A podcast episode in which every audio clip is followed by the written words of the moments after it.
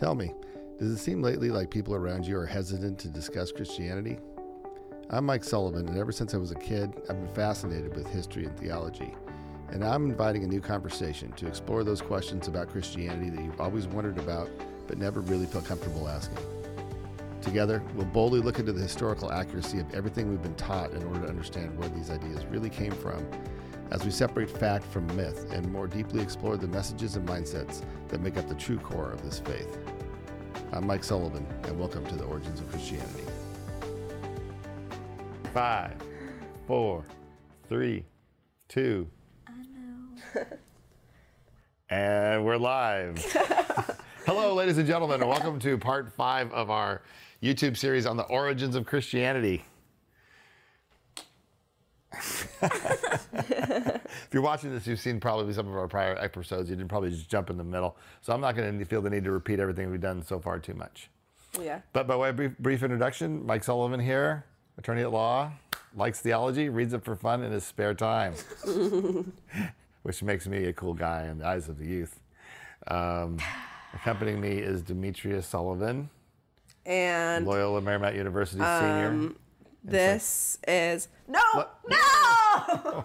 She's been holding on to that cat for half an hour trying to make sure he was in the shot. he made it, so that's all Uh, that matters. that's Floyd, Floyd the cat. That's Floyd. And uh, this is Sam Kelty, Demetria's friend. Demetria's my daughter. Sam's her best friend, and sort True of a that. quasi uncle status for me and Sam here. We've known each other for a long time. Long time. And so we're going to talk about the origins of Christianity, but first we got to get the updates, as we always do on the Love Life. You- That was the old Southern Money. He's great. You guys still doing the old, the long-term? If license- you're watching doing this, we don't call you that every No, day. we don't. Yeah. We don't. It goes back a long time to get to that. That's good. title. And how's Frederick? Uh, I don't want the cat to eat plastic. How's Frederick? How's Frederick? Who's Frederick? I decided to call all your boyfriends Frederick because they don't Oh, last long enough. I'm tired of learning all these new names. Oh my God. I hope Frederick doesn't see this. So you still with the same dude? yeah, Really? The young one? the young one. Yeah, two years younger. Truman. Cougar. Cougar. And Sam's going after my ex-boyfriend. That was that's a lie. It is a lie. It is a Actually, lie. that's a lie. All right. So anyway, we are deep into this. We talked about belief systems, and we talked about the evidence for Jesus' existence, and we talked about how Jesus was in his society and he pissed everybody off, Right. right? And we talked about his core message last time, which was love. Gotta have the love, man. You're right. Yeah. So that's what was going on. Today, we're, get, we're winding into the, our last couple episodes. And today, we're going to talk about resurrection and death. And what we actually know about that and what we don't know about that. This is going to be somewhat challenging because here's the thing about resurrection people don't do that. Have you noticed this? I have. Yeah. People don't generally come back from the dead. And we have decided to be objective, right, and to have a historical critical method. So, what does that mean about people coming back from the dead? Didn't happen, right? it goes, it goes, Yeah. yeah. It goes hand in hand with the, the problem of miracles, which you never we haven't talked about yet. But Jesus did a whole bunch of miracles, so it's it's an issue. Um, we have to start with the assumption that that people operate according to natural laws because we think we know this, right? We live it all day, common sense. Do people you see miracles happening? No. No. And all of science is based on miracles not happening. Like Right. miracles don't happen. Right? The universe operates according to natural laws. We use a scientific method to explore it. It's effective. It works. We got penicillin. We went to the moon. Right? Okay. So to say then that supernatural events occur and God comes in time and makes the natural laws stop is not something we're prepared to do if we're going to use our sworn methodology, which may surprise you because you would think that me being a Christian, I would be promoting the idea that miracles occur. But this is an unbiased search. It's an unbiased search. There is, I mean, look, there's cause for wonder about life in general. Like the Big Bang, for example. Like, how did that, what was that exactly? Yeah. Like everything being coming out of an infinitely small point, including time itself. Um, oh, uh, the, what is it, the simulation hypothesis? oh yeah, that's my fave. Yeah, we talked about that. That we're all living in a simulation. The properties of quantum mechanics entanglement, where something will happen to two separate particles at different ends of the universe at the exactly the same time, defying all known laws of physics. Seems legit. So there is there's some cause for wonder about not necessarily supernatural intervention, but what is really going on here, Yeah. and thus the limitations of science. Um, we could just look at miracles and say, well, you know what? It's all fake, right? It's all superstitious stuff. Didn't happen. That end of subject. But that wouldn't really get us very far in the origins when we're trying to understand the origins of Christianity, because miracles for them are different than miracles for us. So I want to at least understand that. Um, Sam, you had a homework assignment I did. and you're going to tell about the mythic mentality, which was the, for most of human existence the mythic mentality before the scientific revolution. The mythic mentality dominated. This is how people thought. What is it? Um, the Take mythic home, mentality is when people anthropomorphize, Anthropomorphize? anthropomorphize What does it mean? to like make an inanimate object, like you put like real human traits into it. Human motivations, human Yeah. consciousness into things that are actually inanimate. Yeah. Yeah, that's right. So give me an example, like what would ancient people do? Um, we were just talking about this. Like they would think that, like, if they needed a tree to grow, like there was a spirit inside of the tree that they had to like nurture, Right, they pray to the or like of, the god rain gods or something. They needed like water. Right. Or if it's thunder and lightning, then the gods are angry. Mm-hmm. Because there's spirits in everything. And that's how they saw the universe, right? Can you even imagine thinking that way? No. I can imagine being on like I was once on a camping trip and I was looking at this mountain. I was sitting next to it for like half an hour. I was just sitting there and it was a mountain.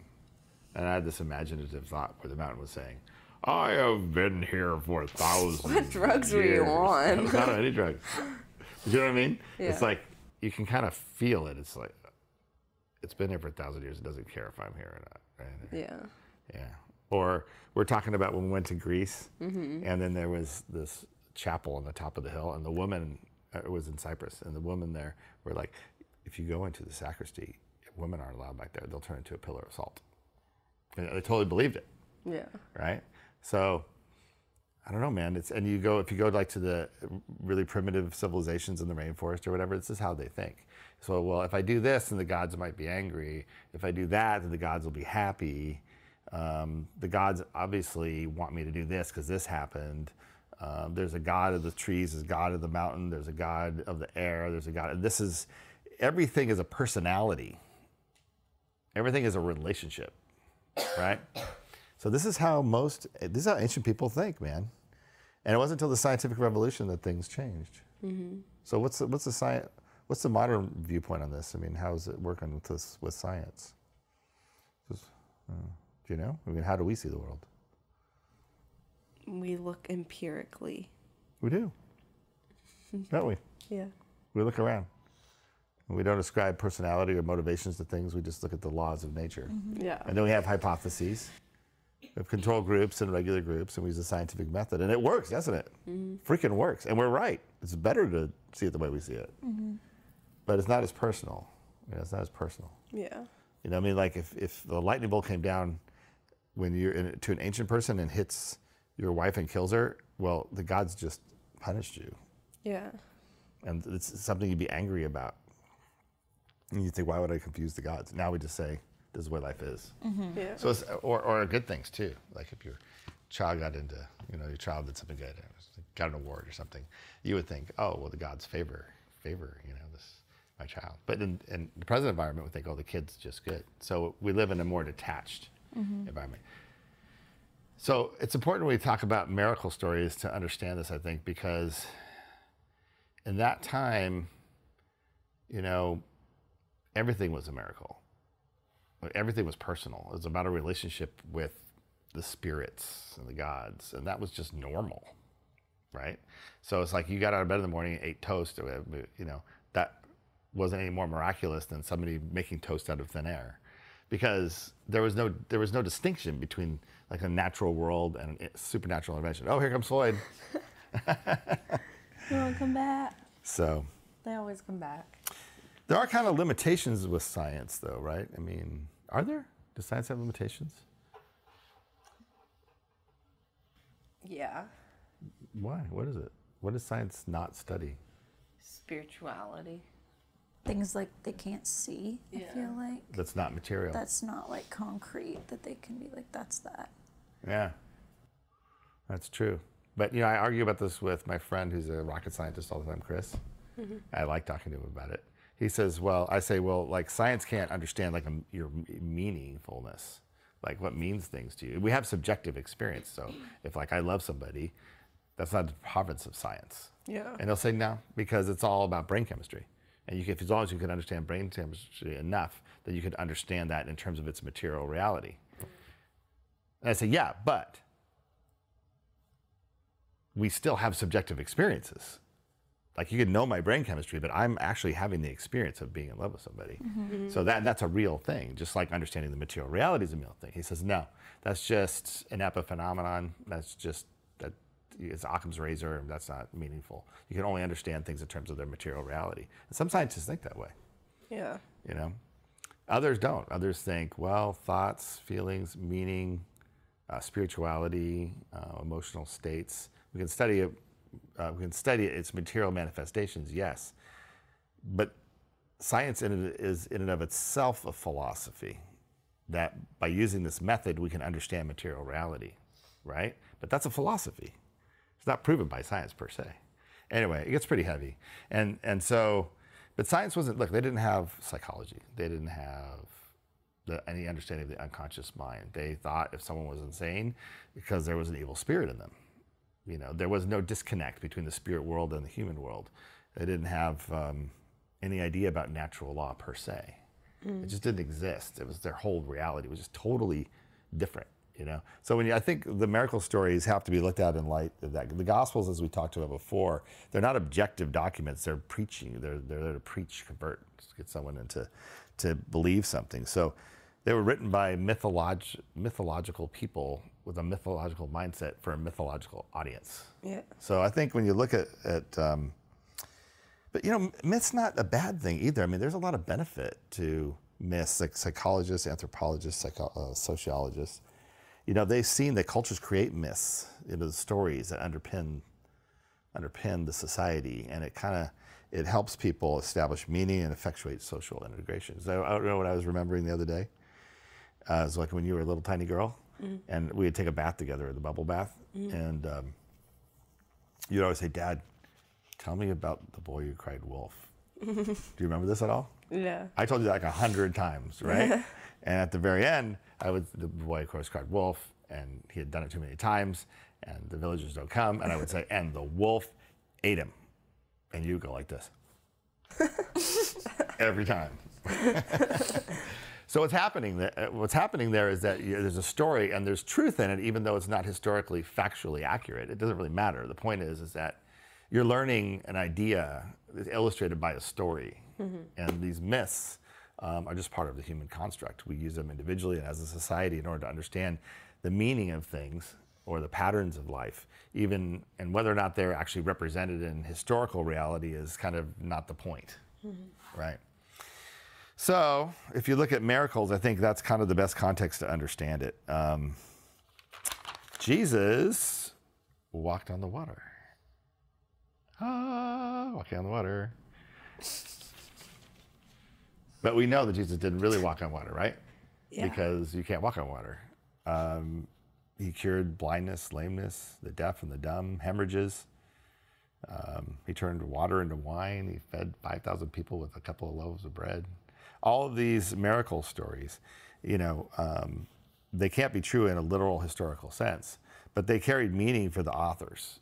You know, they were trying to convey, um, they're trying to convey a point about what Jesus was, what his message was, what his life was, what their experience with him was. In those times, miracles, it was taken for granted by everybody that miracles existed and happened constantly.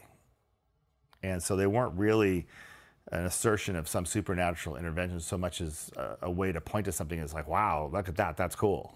You know, like that, that's impressive. You know, there's like, uh um, inexplicable, a sense of wonder, you know, like we get when we look out at the stars and we see 400 billion or 200 billion galaxies, and in each one 200 billion suns, many of which have planets, and we just go, wow. I mean, it's not a, it's that a miracle, Yeah. but we're kind of full of wonder, as we should be, because that is amazing stuff. And we don't really understand, like existentially, where, what, where does that come from? What does that mean? This is the sort of reality that was occurring at the time for the, in the minds of the people that were there. These are unsophisticated popular narratives, um, which were meant to call forth admiring belief um, in who Jesus was and was he doing. What could be said historically? Not that much. I mean, like I said, we, we don't have, they didn't have psychology back then. So, but you know, we, we understand that physical inju- illnesses and injuries, they're- have overlay with psychological realities, right? You know this, you're, you're a psych major. Mm-hmm. You know, the, the psychology of a person is so dispositive of so many, so much of what's going on in their life. So you could, well, you have a cold, right? Yeah. Yeah. But you're, like I said, you're not a man, so you're not laying in bed crying. you don't have the man cold. Yeah. Right, but, but so you're like it's all. What did you say before we started? It's all in the attitude or approach or Yeah, it's in your mindset. It's your mindset, right? Yeah, yeah. So and there's psychosomatic illnesses. There's um, there's physical illnesses that are overlaid with psychological realities, and so you could see a strong, charismatic person like Jesus coming in and saying, you know, and you're feeling better, you know, just by virtue of the psychological adjustment. But I don't know. It's all speculation. Um, certainly, Jesus at, at the time was charged by his opponents with doing magic, you know, curing people when he wasn't supposed to, especially on the Sabbath when you're not supposed to work, right? Uh, so it's like that. You guys are like this. Uh, these obvious these miracle stories were enhanced in the oral tradition, right? So um, remember when Jesus fed the five thousand over the like the from the earlier writings to the later writings. It the one story it's four thousand, and the next version it's five thousand, and the next version it's five thousand, and then there was twelve baskets left over. Mm. So you can see like you know it gets bigger and bigger and bigger. Yeah. In the first story, he cures one blind man, and the second he cures two. And the first story, is he cures one possessed person possessed by a demon. Second, two, and they go into the pigs, and the pigs runs over the cliff. You know, these are obviously stories made up along the way. Many of these stories could have been borrowed from other cultures. For example, um, turning water into wine was a well-known Dionysian cult miracle, and it's not mentioned in any of the Gospels until John, which is hundred years after Jesus' birth. So you know, it could have been that they were borrowing these stories got mixed up, and they were borrowing from other cultures. Also, um, there was Roman miracles when Jesus spat in the in the dirt and made mud and put it on the blind guy's eyes and healed him. You know, that's a story that comes from Roman miracles, from the moment Roman gods, as well as the man carrying his bed after he gets cured, came from the Romans. There was Old Testament miracles that are, you see in the Gospels, which could have been borrowed from that. Um, walking on the water, multiplication of the loaves, raising of the dead. You know, in light of, you know, it could have, a lot of the stuff is just made up in order to tell the story, which we know is a big part of the Gospels. But we, I think that's how we have to look at the miracles.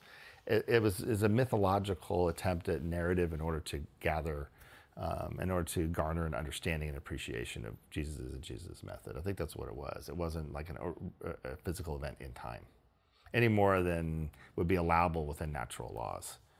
Um, I think that's what we have to think. Although, I think a lot of like more fundamentalist Christians might have an issue with that, Yeah. right? Well, I feel But like from an objective point, perspective, is you know it, it's different. A- better question might be, why were they telling these stories? I'm sorry, what were you going to say? I I just feel like the main point of the New Testament is that like Jesus was crucified because he was like doing miracles and like all that stuff. So if the miracles aren't real, then like Why- is well- Jesus supposed to be a symbol too? Like did Jesus not really exist? Well, we have well we talked we, to, we talked about that a little bit earlier, right? Um, he wasn't crucified because he did miracles. Why was he crucified? Oh, because he was going against the Romans Not the Romans. or whoever it was. Catholic school. Well, we talked about last time. I'm about to talk about his death next. Yeah. So we can get into that. But um, yeah, or the, I just feel like a lot of or- or the- Christianity is taken from other religions. yeah. Well, certainly a lot of these stories could have been, right?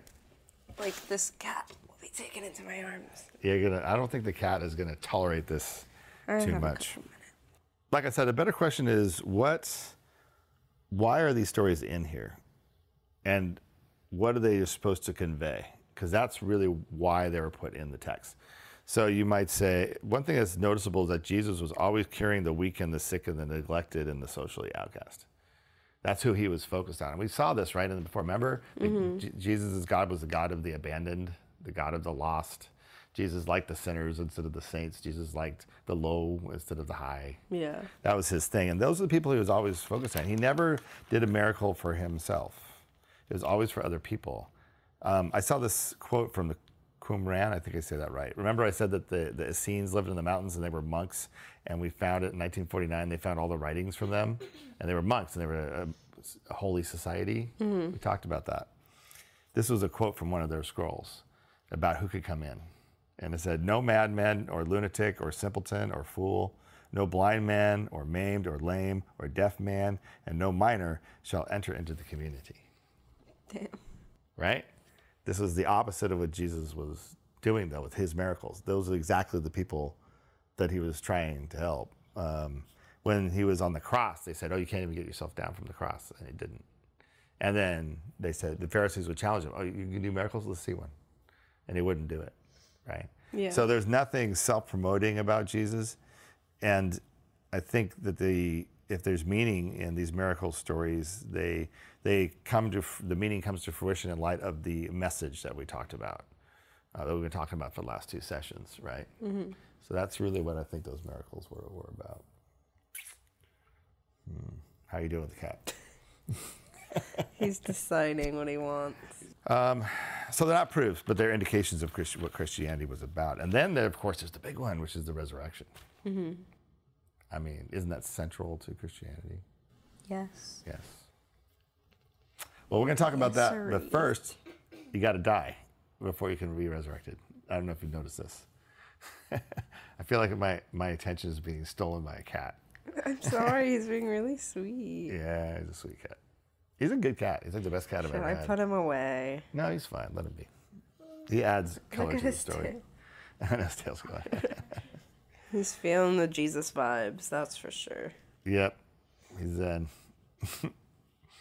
so anyway, okay, when, when Jesus died, what do we really know about it? And here's the thing: we don't know almost anything. Like the details of the Passion, mm-hmm. Jesus goes into Jerusalem, and they're all everyone's happy to see him, and he's on a donkey, right? Mm-hmm. Then a week later, the crowds that crucify him, they don't like him. The chief priests turn him over to the Romans. Pontius Pilate, he didn't know what to do with it. He didn't want the Jews to be unhappy, so he said, I "Wash my hands of this." He had a big conversation with Jesus, and Jesus says, "If I am not of this kingdom, if I were, my my servants would come and save me." Yeah. You know, this whole story, and then carrying the cross. You know, all of this is viewed by modern scholars as you know a literary narrative, meaning like they don't really know the details of this stuff. Yeah. They just don't. So all this stuff was kind of like a tradition that arose with the oral tradition, and eventually was fleshed out in the Gospels. But as for its historical accuracy, I, I think a lot of it is we just don't know. It's told for to make a point, not necessarily to relay historical truth. I mean, it could have happened, but it seems extremely speculative. It's a literary. It's, it reads like a story Yeah. you know. So entrance in Jerusalem, going to another country, his execution. We don't know the details of it. The, the Gospels have all these predictions of his death, where Jesus says the temple must be knocked, knocked down, and I'll raise it in three days. Or the Son of Man must suffer and die, and and the, but these are also the way you tell a story, right? So you'll say, look at this, you know, they drop little hints along the way, and then the audience is like, what's going to happen next? You know, and then it comes to the end. So they don't think those things are historically accurate either. It's and then they come to the Last Supper. It's it's doubtful that Jesus really knew what was coming. Um, it was a surprise by all accounts when Judas came up and betrayed him. Yeah. Uh, so was there a Last Supper? Um, well, Jesus had a lot of suppers with his disciples. There may indeed have been a Last Supper, but the, the key is he's like, This is my body, this is my blood. And then he says, Do this and. He commands them to do this to remember him. Paul references that twice, but that actually, the command to do this in memory of him, doesn't exist in the Gospels. So it's really unknown as to what was going. on. We do know that like immediately after, immediately after Jesus died in the early Christian communities, they were doing it. So there's evidence of that.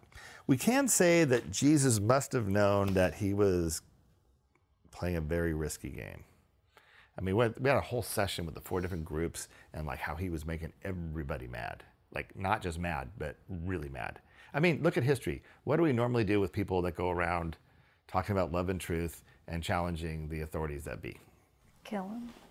Yeah, we kill them, right? The authorities don't tolerate that stuff. Yeah. Yeah. Socrates is a great example. He went to death. Why did they kill Socrates? For corrupting the youth, right? He's corrupting the youth. He's like, hey, all I'm doing is telling the truth about what's going on. And they're like, sorry. right? And Jesus was doing it. He was deliberately moving into a provocative space. He's in constant combat with the people whose credibility was on the line and who were trying to protect the order of society. So he was playing, and you know, by all accounts, he was brave. He was really brave.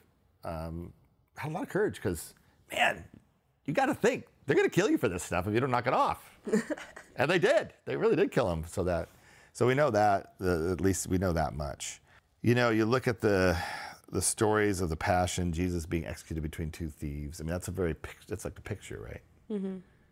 Right. And we we have oh, what's obviously not historical. Jesus dies. This the the curtain and is torn in half, and the skies go dark. You know? This is a story, right? This isn't. These are obviously not historically true. Or the soldier says, "Truly, this was the Son of God." Yeah. story. Um, a lot of references to the Old Testament. You can see that the authors were trying to tie in the prophecies of the Old Testament with the New. So um, the there was like references to what the, what would happen to the Messiah. So him riding an ass into Jerusalem, and and his clothes being divided by lots. They were predicted in the Old Testament. So obviously they were put in the New Testament stories um, in order to affect. So these gospel stories were written. All these things were sort of I don't want to say made up, but they were they were they're, these stories are created as literary devices to make a point about the nature of what Jesus was and what he went through. But we just don't know if they're historically accurate or not. What is believable? Um, it's believable that the disciples all ran away. they all ran away. And the story about Peter denying Jesus three times, remember that story? Yeah. Jesus is like, You will deny me three times before the cock crows. And he did. he did. He denied him three times. And that just had to suck for Jesus. you know. like your best friend is like, you're like going to get executed. Your best friend's like, I don't know. I don't know. I don't- I don't- Never heard of the guy. Not me. You know, that's probably believable because Peter was a church leader and that's in there Yeah. and that would be against Peter's interest for it to be in the gospel. Uh, what else is believable? Um, that the Jewish authorities handed him over to a reluctant Pilate. Um, he probably was accused of being king of the Jews. You know, the thing above the it says INRI on the king of the Jews. They used to do that when they uh, they would um, crucify people. So that's probably believable. It's probably also believable that he fell when he was carrying the cross, and this guy named Simon was conscripted to help him carrying the cross up the hill. The reason that's probably believable is because that's just a detail that doesn't need to be in there. So where else would it come from? Yeah. You know, kind of a thing. But other than that, we just don't know. So I'm reporting and reporting on like what we know and don't know the origins of Christianity. The answer is not much about the actual death, but we do know what it meant, what it must have meant for the people at the time in Jesus' time when he died like that.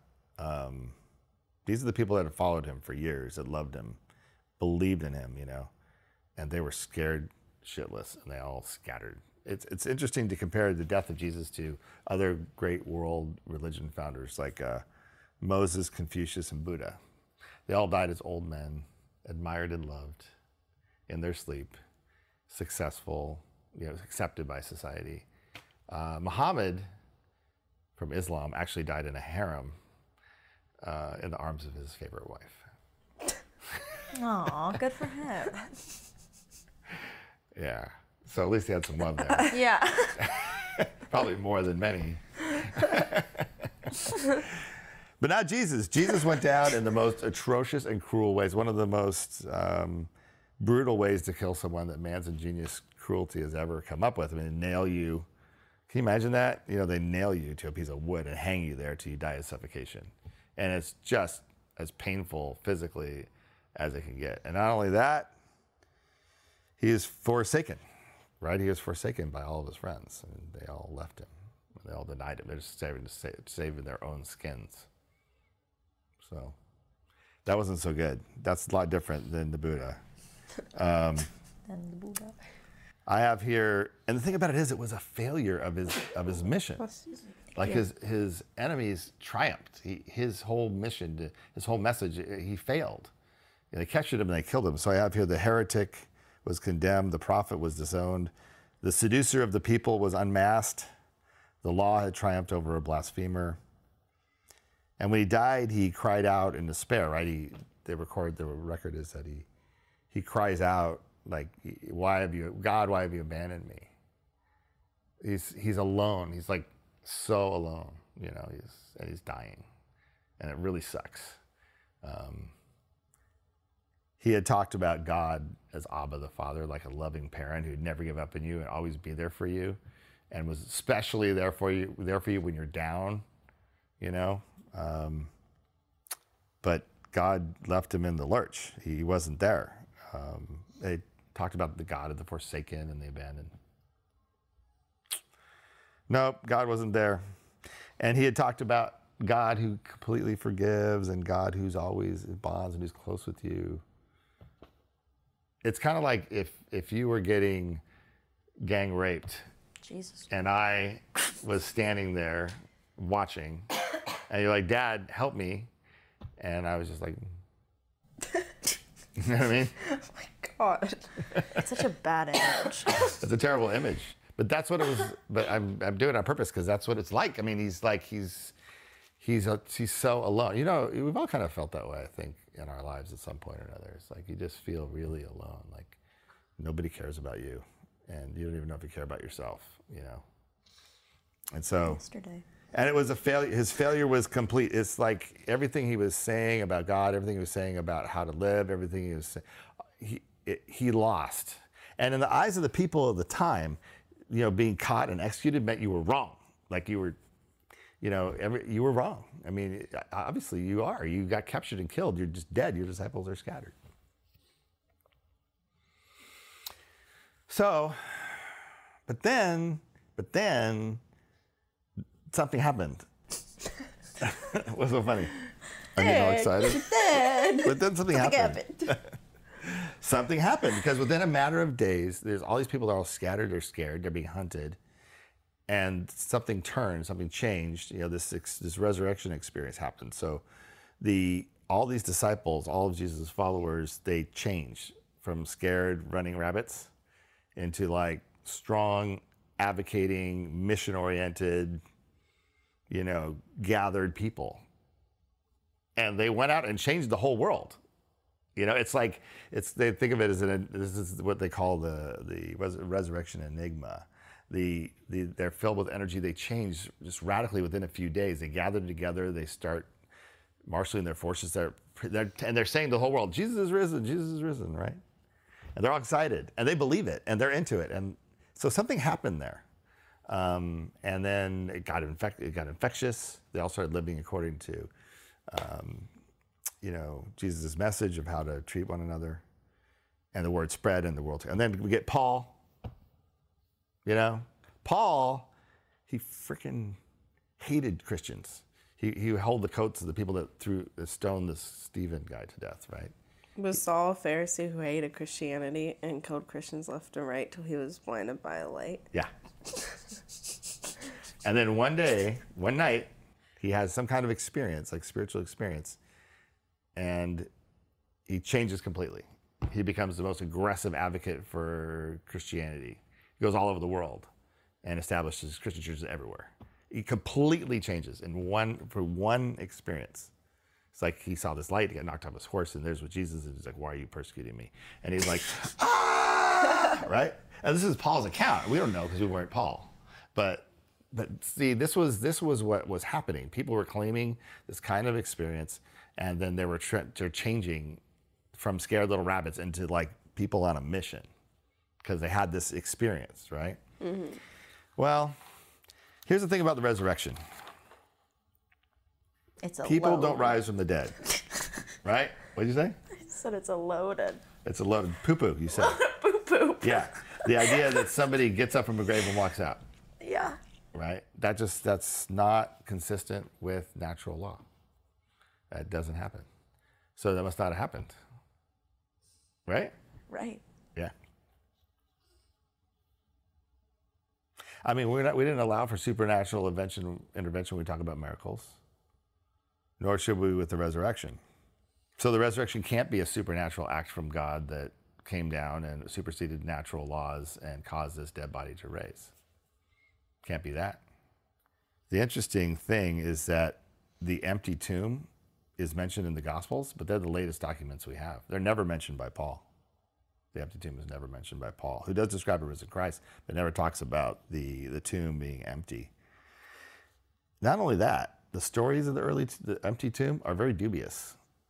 Like they're they're inconsistent. There's expansions, elaborations, and gaps in all the accounts of the Gospels, right? So I'll, I'll let you know. So this like okay, what what is this, right? So in Mark, and we, we talked about this before, the earliest Gospel, Mark, they, the woman went to the tomb and there's a young man standing there. And said, Jesus is not here, and that's it. That's how the Gospel ends. Except later on, some people put a bunch of a bunch of stories in Mark. They added to the text about how Jesus appeared to people. And then the later Gospels, they add stuff. So in Matthew, there's an earthquake. There's guards at the tomb. Um, and then Jesus comes and appears to the 11 disciples in Galilee. That's what happens in Luke. And then, sorry, Matthew. And then in Luke, he adds the ascension where Jesus like goes on a trip through outer space, right? um, and there's no Galilee appearance. And there's one angel in Mark and Matthew, and there's two angels in Luke and, and John. So they're adding angels, right? Not cool. Not cool. Well, it's it's Something's an evolving fishy narrative, right? Um, and then John, John, the last gospel, of course, who takes the most liberties, adds the convo with conversation with Mary Magdalene, the wager of Peter, the gathering of all the disciples in the upper room where they're all scared and Jesus appears, says, "Peace be with you," and the story of doubting Thomas. Now, here's the thing: later on, another chapter was added to John by later generations.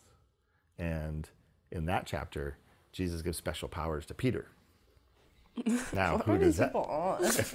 Well, I mean, look, like I said, this is a mythic society. These are mythic things written by mythic minded people. Yeah. You know, they don't have the same boundaries that we do of like what's true and what's not true and what's miraculous and what's not miraculous. It's kind of just like merged together into what person, like it's like being in a personal relationship with someone you love. It's all kind of messy. You know, it's like that for them. Um, and you get the story of Peter, and I always thought this story was really dramatic, even though it was added later. Uh, because you know, Jesus, Peter denied Jesus three times. I think that was true. And then Jesus comes and says, Hey, Peter, do you love me? Now, if you're Peter, you're like, Dude, you're feeling guilty, right? He's like, mm-hmm. You betray someone. You're like, I'm so guilty. Like a dog is guilty. You're like, Guilty, right? And the guy says, Do you love me? And you're like, Yeah. And they ask again, Do you love me? And then you know, you think of your Peter like, dude, he's asking me again. And he says, Yeah. He says, Do you love me? And he's like, dude, yes. You know, it's just so, you know, it's, it's such a human, vulnerable moment, which is, uh, you know, really indicative of, of who Peter was, which is interesting since later the popes are supposed to be infallible, you know, which is kind of a whole other subject. Anyway, I'm kind of off topic, but I just, that's, I don't know why that story just reaches me. So, if indeed, like the body getting up and moving out of the tomb, the empty tomb story isn't to be accepted, what have we got? Well, there's still the problem, or not the problem, but the reality of this something happened. There was some experience that happened to these disciples. And it's interesting when you look at Paul, is the earliest testimony about the resurrection in 1 Corinthians. He never mentions the tomb or the woman that go to the tomb. Um, back then, it may have been because women were not allowed to testify at a court of law back then. I thought I'd get more of a reaction out of you for that. a little more, weren't It's just allowed to not be witnesses. shocking. Yeah. Like that just Yeah. is like Just the unreliable. Not as reliable like us men are. but anyway, so there's nothing in Paul about that. Paul never mentions uh, the empty tomb at all. The only importance is that somehow Jesus revealed himself. And when he describes it, he talks about how Jesus, like he envisioned Jesus as like a powerful spiritual experience, right? So um, Jesus was transformed, um, like I had a transformed body, right? In this in this spiritual experience that Paul's having. He speaks of the body of glory or the spirit body, or it- it's sort of like it's a, it's a body that exists in God and with God. And, and now we're getting past past our whole methodology, right? The historical critical thing. Because what they're claiming is that like a spiritual experience, um, which is something we can't really reach in this context, but except to note that the people are claiming that they have it. And and so it, what Paul's thinking is he's like he's Jesus' renewed body is existing outside of time and space. He, he's with God, but in a totally renewed way. Um, I probably shouldn't say this in this context, but remember when Johnny died, mm-hmm. right?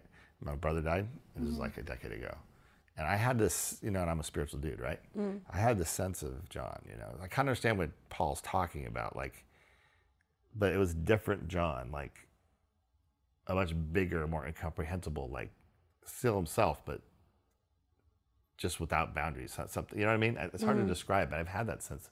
Sense, and I think that's what he's trying to say here about his experience of Jesus, and that's what the disciples were claiming about their experience of Jesus. So, while it wasn't a historical event for these people, it was a real experience, and it was very possible for Paul, in the case of the risen Jesus, that he might have assumed that the body remained in the tomb because it wasn't an event in, in, in time and space, but rather, you know, a faith-based event um, that was felt by the people at the time and m- transformed them into different people with, uh, with a different mindset and a different mission. And certainly, we see that manifest in the historical record. Like these guys went everywhere, right? And there's tens of thousands of Christians in just a very short time. Um, so. I had here that the empty tomb itself doesn't provide proof of resurrection. No one ever started believing that Jesus was God because of the empty tomb. In fact, even having an empty tomb doesn't mean that Jesus was raised from the dead, right? I mean, you could steal the body. The disciples could have gotten together and said, "Let's make a plan about like Yeah. establishing following this guy by claiming that he's risen from the dead."